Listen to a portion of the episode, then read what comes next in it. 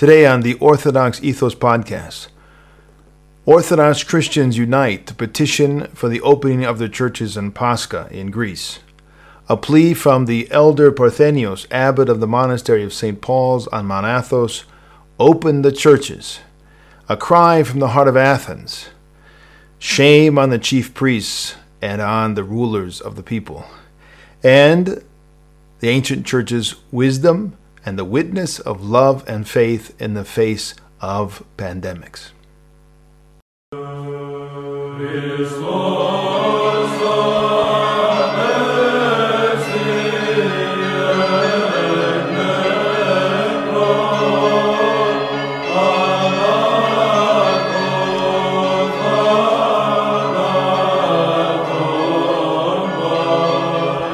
In this podcast, I want to make you communicants as much as possible in the cries and the pleas of the faithful of Greece during this trying time of both the great and holy week and Pascha and the joy we all are looking to have during this great festal period, and yet being deprived of that, and how the people of Greece, the faithful, have responded. Now, I can't recount everything that's happening, there's a lot going on, but I'm going to give you some highlights. And uh, it was clear from the great response that we received from our uh, posting of the letter of Elder Efthymios of Kapsala and Mount Athos that believers everywhere are in agony over the current situation in the church, the world over, uh, with our churches being closed, and the, our life, Christ, in many places being uh, taken away from us, our access to the Holy Eucharist and the divine services. So, in today's podcast, we're going to try to give you access uh, to a few of the most prominent and uh, most important and representatives uh, and their actions uh, during this time in here in Greece uh, who are all calling for the opening of the churches. Before I get into some of those examples, we're going to have some clips to show you. Uh, let me commemorate a few that I'm not going to be able to show you and that, that are also important uh, to talk about, and uh, just a few names and events that happened over the last few weeks. One of the most uh, well known stories was a priest in the heart of Athens, Father George Skinas, who is uh, well known for his philanthropic and spiritual work, many spiritual children, uh, and much uh, work among the poor. Uh, he was during, uh, I think, Sunday Divine Liturgy. I'm not, I don't remember exactly. He was caught on camera at the door of the church communing a, a child, and this went viral. the The police were called, and charges were laid against him for breaking the law, which forbids um, supposedly communing of children, which is uh, preposterous. There's no such law. But charges have been laid against Father George. He's become um, kind of a uh, target of those who are extreme uh, in, in against the church here in Greece, and also a, a hero for many of the faithful. Another uh, person and event that has been in the news uh, quite a bit is uh, the Metropolitan Nectarios of Kerkyra. Uh, charges were pressed against him when he invited the faithful to come and commune on Palm Sunday and uh, the Feast of the Annunciation. Uh, and uh, he uh, speaks in several videos online um, boldly, speaking to the faithful to come and to commune. He's ordered the priest, he says in the video, to commune people at the end of the service, even though the services were held behind closed doors. And this was um, apparently considered illegal, and he's now facing charges as well. There's another priest who just a few days ago, Father Christopher Gouroulis, I think is the name, in Hios, he was fined $5,000 for the great uh, sin and illegal act of leaving the church doors open and allowing people to come in and venerate. Uh, I think it was on Holy and Great Saturday uh, and Holy Friday evening. Uh, the uh, uh, our Lord in the Epitaphion, and on, on Saturday morning, the Great Saturday. So that that apparently is an illegal act. But going to the supermarket and having tons of people in line to get into the bank and everyone pressing on one another, that's not a problem in contemporary Greece. Another person that you probably heard about uh, and has been was well known was the first to resist uh, the status quo with his new law, and that is Metropolitan Seraphim of Kithiron. He was arrested, you remember, during Great Lent uh, for holding the service of the Heretismi or the canon of the Akathist hymn on Friday evening uh, during Lent. And uh, I want to read you his Paschal encyclical, and he commemorates and kind of summarizes how uh, he, uh, how he puts it is very uh, succinct and, and, and helpful. He writes in it, just as his encyclical just came out a few days ago, the Divine Liturgy was unfortunately forbidden by legal decrees and autocratic imposition of the power of the state contradicting the divine and holy canons of the Church and the relevant articles of the Constitution regarding divine worship, even while the Orthodox churches of Bulgaria, Georgia, and Serbia, observing the exactitude, with exactitude, the measures established by the state, uh, did not cease even for a minute uh, the liturgical and worshipful life of the church in their holy parishes and monasteries. Now, of course, there are different circumstances, different parts of the world, even in those countries, but for the most part, that is the case. Uh, some have been critical of Metropolitan Seraphim and were when that first happened. Uh, I want to uh, I want you to hear uh, the words of a great contemporary missionary in the Orthodox Church, Father Themi, an Orthodox missionary to Sierra Leone, who's from Australia, he's well known to many of you, I'm sure. And if he's not, you should become uh, familiar with his work. He's a great missionary in the midst of Western Africa the, for the poor. And uh, he was, uh, during the um, Ebola outbreak, at this epicenter of this very contagious disease. Uh, he knows something about how we ought to respond to epidemics. During that uh, Ebola outbreak, Father Themi didn't close the churches, didn't stop divine services. He took measures, he took measures, but he didn't stop communing people. Uh, even though there was something like 50 to 85% likelihood if you contracted the disease, you would die. Uh, here is what he said about meeting the challenge uh, presented by a pestilence. Actually, I recommend to listen to the whole interview with Hank uh, Hank Unplugged is the name of the uh, uh, podcast. You can find it online and on YouTube. But here's a here's just the part that he talks about Metropolitan Seraphim of Kythera. Let's listen. I believe, brother, in the Orthodox Church tradition, plagues, you know, in Byzantium, I just told you there were some plagues in 100 million people during the time of Justinian, and etc. There are others. I won't bother you with them the church has got prayers for that. And it has processions that we will go around with the cross. Uh, they used to go around Constantinople with the cross and praying.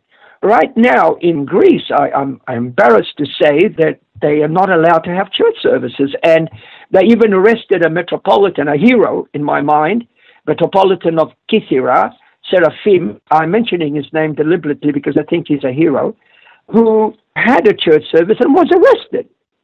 Of course, they let him go, he explained, but he had to conform. He has to conform to Caesar's laws. There are many in Greece who would agree with Father Themi. In Thessaloniki, in the days leading up to Pascha, a group uh, of organizations and unions uh, issued a statement on the closure of the churches and petitioned the Greek government to open for Pascha. And here's what they say in their statement why have they closed our homes, the holy churches? Why can't the same rules and measures that apply to supermarkets and banks apply to the holy churches? How is it f- possible that this is happening in Greece, in Orthodox Greece, when at the same time in other Orthodox countries churches are open, services are happening, and the faithful are participating? We want to celebrate Pascha in our churches, the statement reads, with all the necessary public health measurements in effect. Now, I'm going to show play for you, uh, and uh, we'll listen to what the video has to say that they issued, which I think is uh, very moving and instructive. Why have they closed the doors of our churches, of our house? And you hear the voice of the the government official, our churches will be closed for the faithful. Liturgies with the doors shut, she says in the news report, without the faithful and also without loudspeakers. And again, our churches will be closed for the faithful. Why? Lines and crowds of people outside the banks. Our churches, he says again, will be closed for the faithful. And then there's a photo of the president of Bulgaria, and he says, I cannot close the churches. And then an interview with Metropolitan Amfiloki of Serbia, and an interview with the Orthodoxy news agency, in which he says, I'm ready to go to prison rather than have the churches to be closed.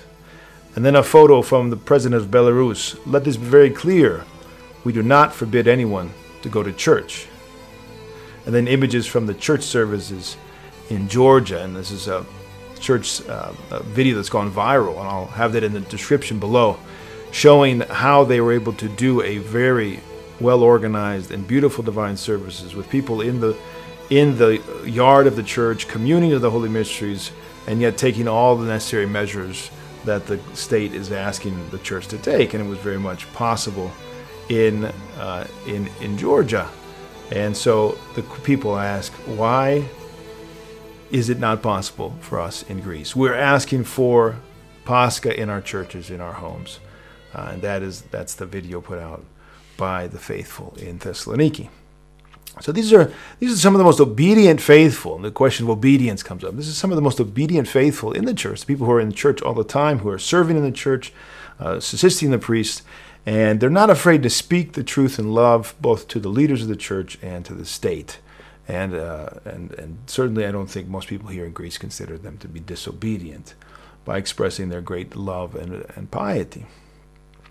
I want to also uh, uh, really move on to um, an important, probably the most important figure that has spoken out in the last couple days, and that is Elder Parthenios, the abbot of St. Paul's Monastery in Mount Athos, uh, a video of him talking was issued by the monk Prodromos of, of uh, Grigoriatis and has been become viral in Greece.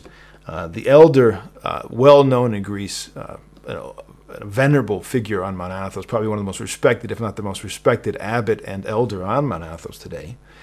Uh, he began his monastic life in 1954, that's 66 years ago, and he became the abbot of St. Paul's in 1974, that's 46 years ago. Uh, so this is he is without question one of the most respected and venerable abbots and elders uh, on Mount Athos and in Greece today.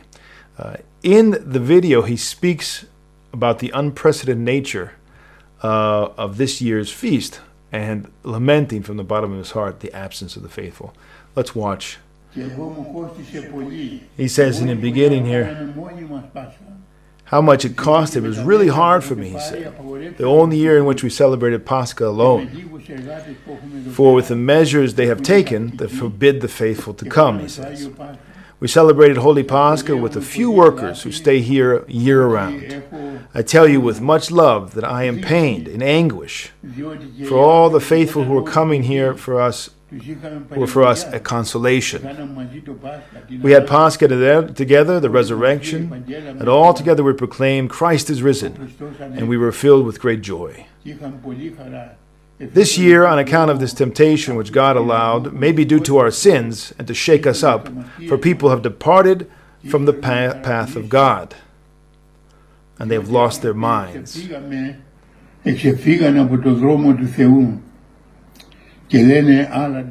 They lay things that have made no sense, he says. Our churches in Athens and the cities of Athens and Thessaloniki were like a graveyard, he says.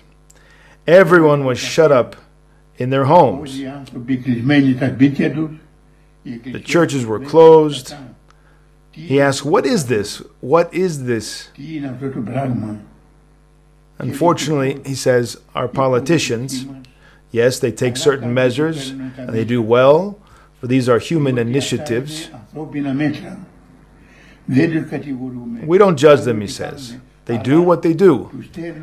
But I'm sending them a message. These measures are not enough. I'm addressing our political and ecclesiastical leaders. Call the people. Open the churches. Let the people come out. Bring out the icons. Go in procession. Do litanies. Call upon the all powerful God to remove this affliction. The leaders of this age are not able to save us. Only the all powerful God. He will save us. Open the churches.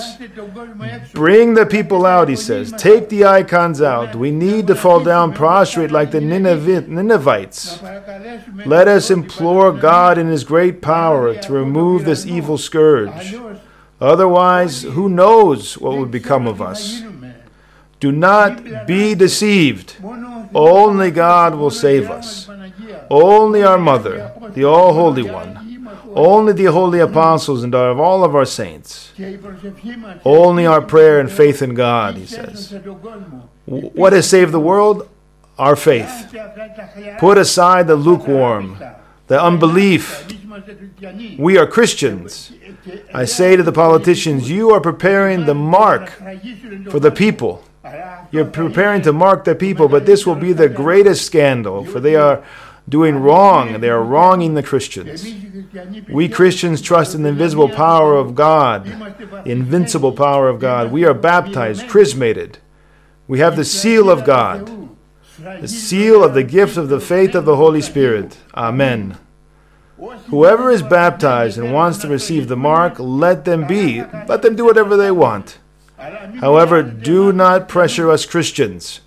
Whatever you do, know that Christ is victorious. Christ is the victor, he says. Whosoever therefore shall confess me before men, him I will confess also before my Father which is in heaven. Whoever will deny me, I will deny. Do not entrust yourselves to Zionists, Masons, demons, for they don't believe in anything. We, however, believe in the true God. And no matter what it will cost us, we confess Christ and Him crucified. And in Him we have our hope in the all powerful God and nowhere else. Many years to all of you. Christ is risen. Truly He is risen. Our Lord has overcome the world. Do not be afraid, He says. For I have the authority and I have overcome the world. This is our confession. This is our faith. Thank you very much. This is the Venerable Elder Parthenios of St. Paul's on Mount Athos, a great witness and great man of faith, and respected by everyone in the church here in Greece. So, this is the second elder from Athos, another cry from the center of the church, the garden of the Panagia, where all so many saints in our day and age have come. And we see this is, there's a commonality here between this call and the call of the other from Elder Efthymios. This repentance is called for an opening of the churches, trusting in God and not putting our trust in the rulers of this world, for they cannot save us. we go on to another cry from the heart of Athens this time.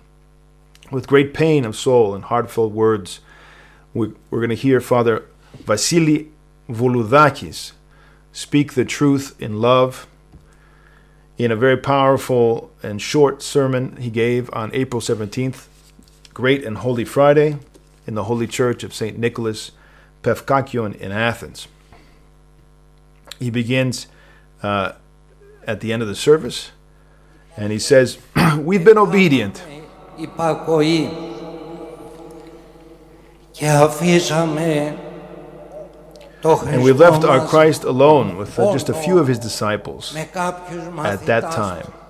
Just like at that time, he says in the scriptures. And they came out with knives and clubs to arrest the pilgrims, he says. Suddenly, suddenly our country was filled with thousands of police, police officers illegal immigrants, criminals, murders, rapists, thieves, official, uh, official and unofficial. They walk free, and the faithful are questioned. Where are they going? What do they want to do on such a day? Fortunately, one was found among the politicians, one in the world of politics, he says. And he was from a party that does not lie on the right side of the highest. A politician was found who said, Finally, on Holy Friday, let the epitaphion be, leave it alone. Speak a little from your heart, he says. Allow yourselves to permit the faithful to watch the procession from their balconies. It's an event going back 2,000 years. And for the first time in two millennia, this is happening. First time in two millennia, he says, this is happening.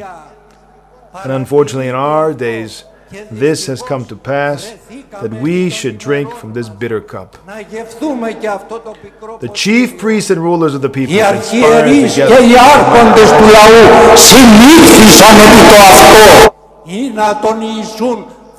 how they might keep him far from his faithful.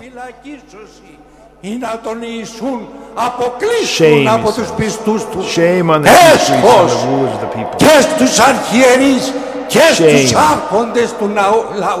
History will never erase this shame, this indignation of the people of God.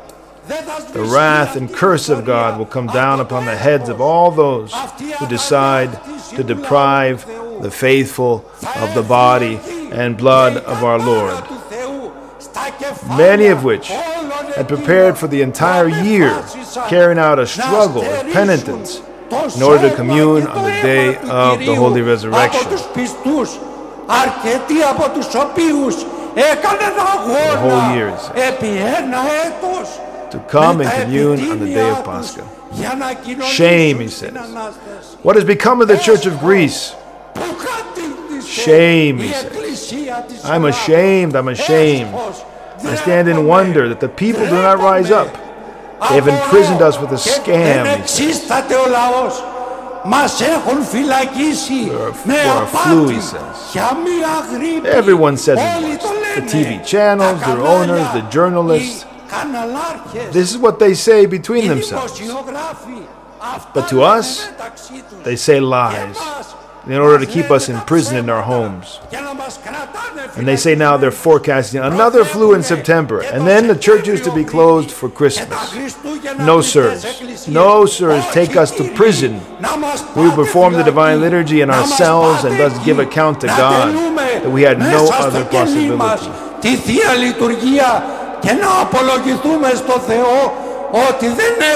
Shame, even at this hour, this hour, repent. Repent, you chief priest and rulers. Otherwise, the wrath of God is coming upon your heads. Why don't you bring the renowned doctor, Mr. Ioannidis? I think he's from Stanford. To speak with our favored one here in the government for them to talk broadcasted live. Why? Why? Why does every country have its own one doctor? Well, doctors in the hospitals tell me that they cannot speak out as they will be fired. This is democracy. You can keep it. I would rather die from the flu than have you Forgive me. Forgive me, my people of God. However, I can no longer bear this indignation. His Father Vasily Voloudakis, a very well known priest in the heart of Athens, he's the editor of the journal Orthodox Typos and uh, Parish Life and uh, uh, really from the heart. So many people were moved by this. Um, this lashing out, uh, this this righteous anger coming from Father Basil expressed the the uh, thoughts and, and feelings of many many people in Greece. I think the value of sharing these witnesses from Greece is to help all of us gain perspective and to put into proper context the challenges and the responses that we are offering and we're all facing, each of us in his own circumstance. Of course, we're talking about Greece, and it's a circumstance that's unique uh, in many ways. But in some ways, in many ways, it's un- it's common to all of us, and many of you can relate. And so, of course, we need to apply this at our own circumstance in, with discernment. But I think this is very important in this day and age that we step back and we gain perspective on what we're experiencing, what we're seeing, and that we don't assume that uh, we know everything, uh, that we've arrived and we've decided this is what the church should be doing. We hear from all these voices, and that's why I'm sharing with you with these contemporary voices. But I want to go back now and close today's um, podcast uh, by sharing with you from the ancient church, and then we can uh, compare notes and see how we're doing. And of course, we're going back to the great ecclesiastical history of Eusebius, and we're going to hear from the mouth of the great Dionysius of Alexandria his experience of the plague in the middle of the third century. This is Pascha 250 AD, and this text is so powerful in teaching us, showing us how true disciples of Christ act and live during times of pestilence, plague, trials, scourges, how they encounter these, and how they understand uh, what God is expecting and asking for them. So it's not unlike our time. Pascha had just ended. They had just gone through the joyful celebrations, and the great saint uh, of Alexandria, Dionysius, relates the following. After both we and they, and he's speaking about the pagans, had enjoyed a very brief season of rest, this pestilence assailed us, to them more dreadful than any dread and more intolerable than any other calamity. He's talking about the idol worshippers, the non believers. And as one of their own writers has said, the only thing which prevails over all hope, they've lost all hope. But to us, this was not so. But no less than the other things was it an exercise and a probation. For it did not keep aloof even from us, but the heathen it assailed more severely than the Christians. Further on, he says, the, the most of our brethren were unsparing in their exceeding love and brotherly kindness. They held fast to each other and visited the sick fearlessly, and ministered to them continually, serving them in Christ. And they died with most with died with them most joyfully, taking the affliction of others, and drawing the sickness from their neighbors to themselves, and willingly receiving their pains. And many who cared for the sick and gave strength to others died themselves, having transferred to themselves their death. And the popular saying, which always seems a mere expression of courtesy, they then made real in action, taking their departures as the others. And I think he's talking about this, this expression in another translation is um, your, your humble servant bids you farewell. Uh, he's saying that this expression of courtesy they made real in action. Uh, Truly, the best of our brethren, he says, departed from this life in this manner, including some presbyters and deacons, and those of the people who had the highest reputation. So that f- this form of death, through the great piety and strong faith it exhibited, seemed to lack nothing to martyrdom. And they took the bodies of the saints in their open hands and in their bosoms, and closed their eyes and their mouths, and they bore them away on their shoulders and laid them out. And they clung to them and embraced them. And they prepared them suitably with washings and with garments, fearing nothing. And after a little while they received like treatment themselves. For the survivors were continually following those who had gone before them. Unbelievable. But with the heathen, everything was quite the opposite. They deserted those who began to be sick. They fled from their dearest friends, and they cast them out into the streets uh, when they were half dead, and left the dead like refuse, unburied.